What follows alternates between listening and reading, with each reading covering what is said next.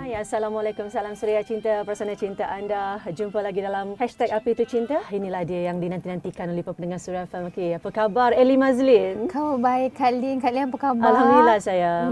Lamanya tak jumpa. Hmm, Lamanya tak jumpa. Kalau nak tahu, Kak Lin ni Kak Lina Ya. dah kenal daripada masa zaman-zaman Kak Lina sekolah lagi. Masa Betul. tu dengan radio lama dulu Betul, kan. radio Ah, Fusion tu. dulu. Oh, Dan akhirnya kita dapat jumpa Itulah balik. macam tak sangka pula rasanya kan.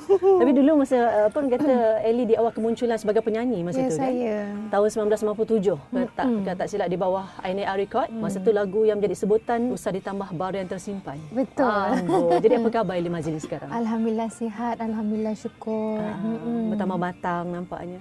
Betah matang, dah ada baby. Alhamdulillah syukur. Tak bawa baby sekali hari ni eh? Hari ni baby kat rumah. Ya, Apa perkembangan terbaru Eli Mazlin? Ha, Ah. sekarang ni Alhamdulillah Jadi dah mula sibuk dengan undangan nyanyian sana Mhm. sini mm-hmm. Dalam masa yang sama juga InsyaAllah Lina lah eh Sebab sekarang ni semua orang dah panggil Lina Oh, oh Kan? okey. Ke Kak, Kak Lina Pompom ke Lina saja? Ah, Kak Lina pun Kak Lina Pompom. Ah, okey faham. Sekarang ni memang bukan syuting macam biasa Ah. Sebab peminat pun nak tengok Masa nak tengok Kak Lina syuting kan Hmm. Ya, rezeki anak. Alhamdulillah Syukur sangat-sangat rahmat di sebalik kesakitan yang dilalui. Ah. Betul setelah meredah badai kan Ya. dan akhirnya saya diberi kemanisan dalam hidup yang tak tahu macam mana saya nak gambarkan. Ha, macam tu.